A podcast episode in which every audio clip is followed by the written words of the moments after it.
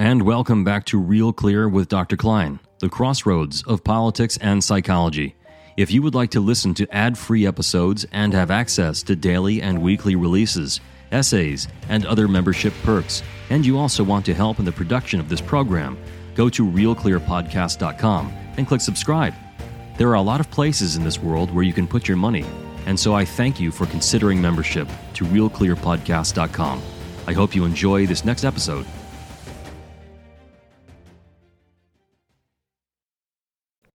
Good morning, folks. For today's reflection, we're going to talk about something that is a growing concern across the United States, especially in recent times, and that is pathological narcissism. I've been on a few shows, and it seems like the requests keep coming for me to be a guest on other shows to talk about this matter. And I'll try to do so here this morning in a consumable, useful way, also a concise way. So, before we talk about disorders, let's talk about personality organization.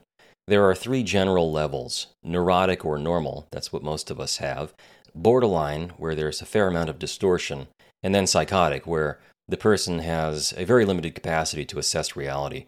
We're going to be focusing on the borderline level of personality organization this morning. That's where most personality disorders, many of them, I should say, the more notable ones, are located at. think of it this way personality organization is like the engine of a car, it's how it's built it's what it's capable of. The disorder or the personality pattern that anyone has is where the car tends to drive the scenery, the roads, and so forth. Okay, so a personality organized at the borderline level typically has immature defenses as opposed to intellectualization or humor or some obsessive uh, overthinking and perseveration, which can be uh, indications of neurotic normal levels. Borderline organization tends to include things like denial, um, splitting uh, people into a vision of good or bad, um, demonizing people when they fail to supply a narrative of the self that goes against one's passionately held desires for an ideal self. Um, they often tend to have a very insecure and turbulent relational pattern. And so people will find, you may find as I say this, that you can think of people who are, are always polarizing others or often are, and then you find yourself, after various interactions with them, having to go over a conflict or a problem they've developed with you and reassess the reality of the situation on the ground so that you don't buy into full stock what they've said to you and how they've recreated a dramatic theatrical recapitulation of what's transpired between the two of you. In other words, they can make people feel crazy during conflict, and they will weave an idea of what's happened so as to make themselves appear perfect and the other person as being needlessly critical or hostile or, unjust.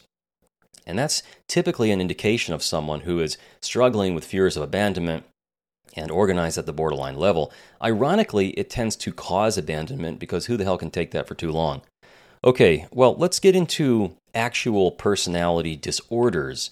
We'll forget about the um, organization for now. I think I've described that. Obviously, people are talking about narcissistic personality disorder uh, very much these days. And what is that? Well, let's just break it down into a few bullet points.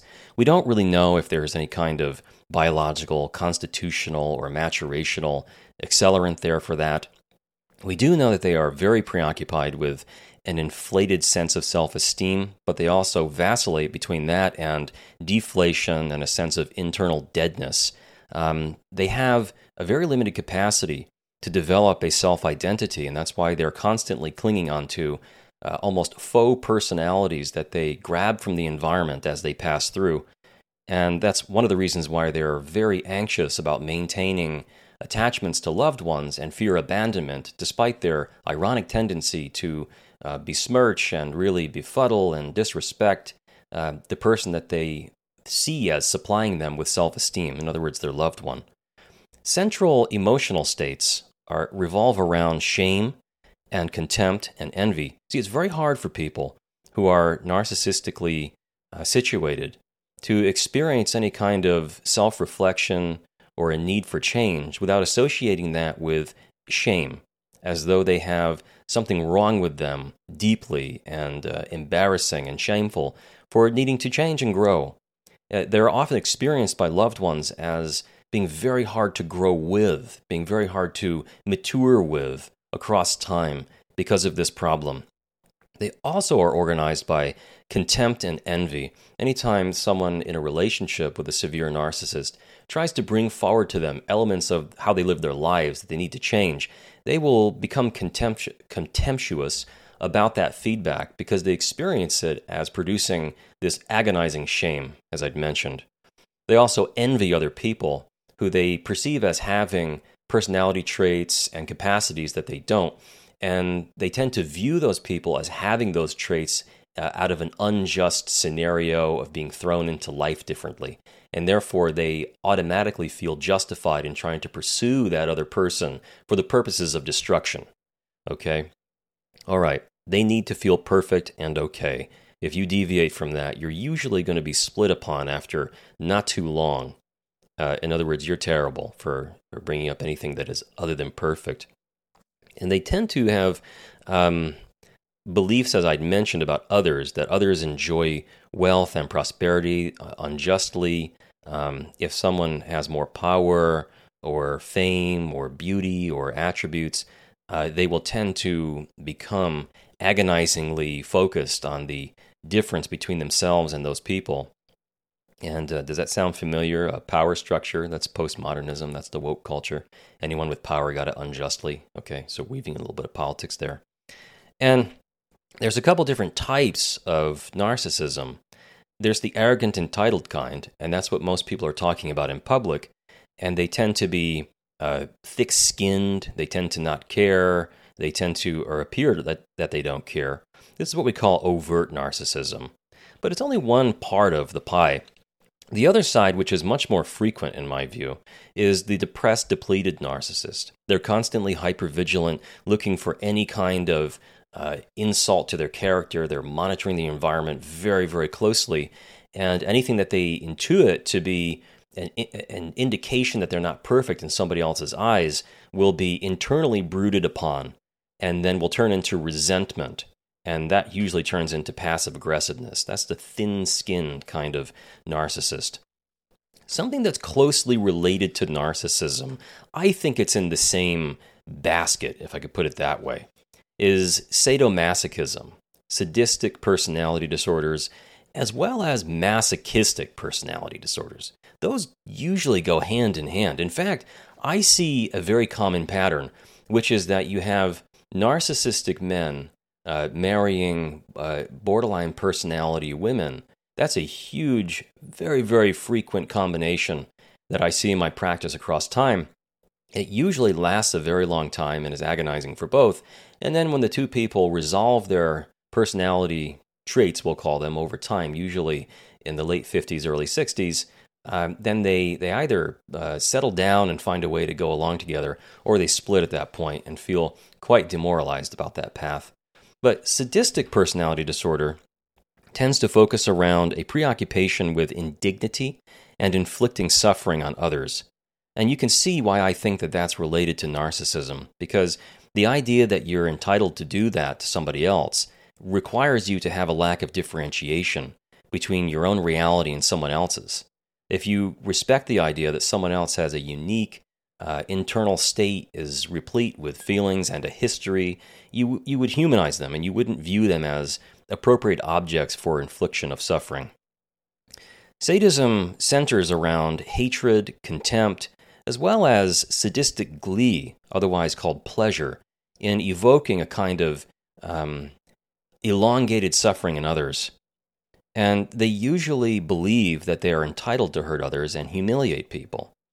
Uh, I think simultaneously they vacillate into a position where they view themselves as being vulnerable of that very same thing, and that others exist uh, as as um, objects for torture and domination.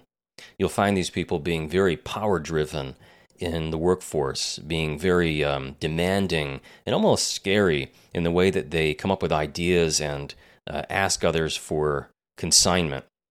Uh, they tend to be quite detached and um, and difficult to connect with, almost like they live in an ice castle and are brooding behind a sort of veil where they're working through elements of of how they plan to manipulate others. Um, now, this goes hand in hand with masochism.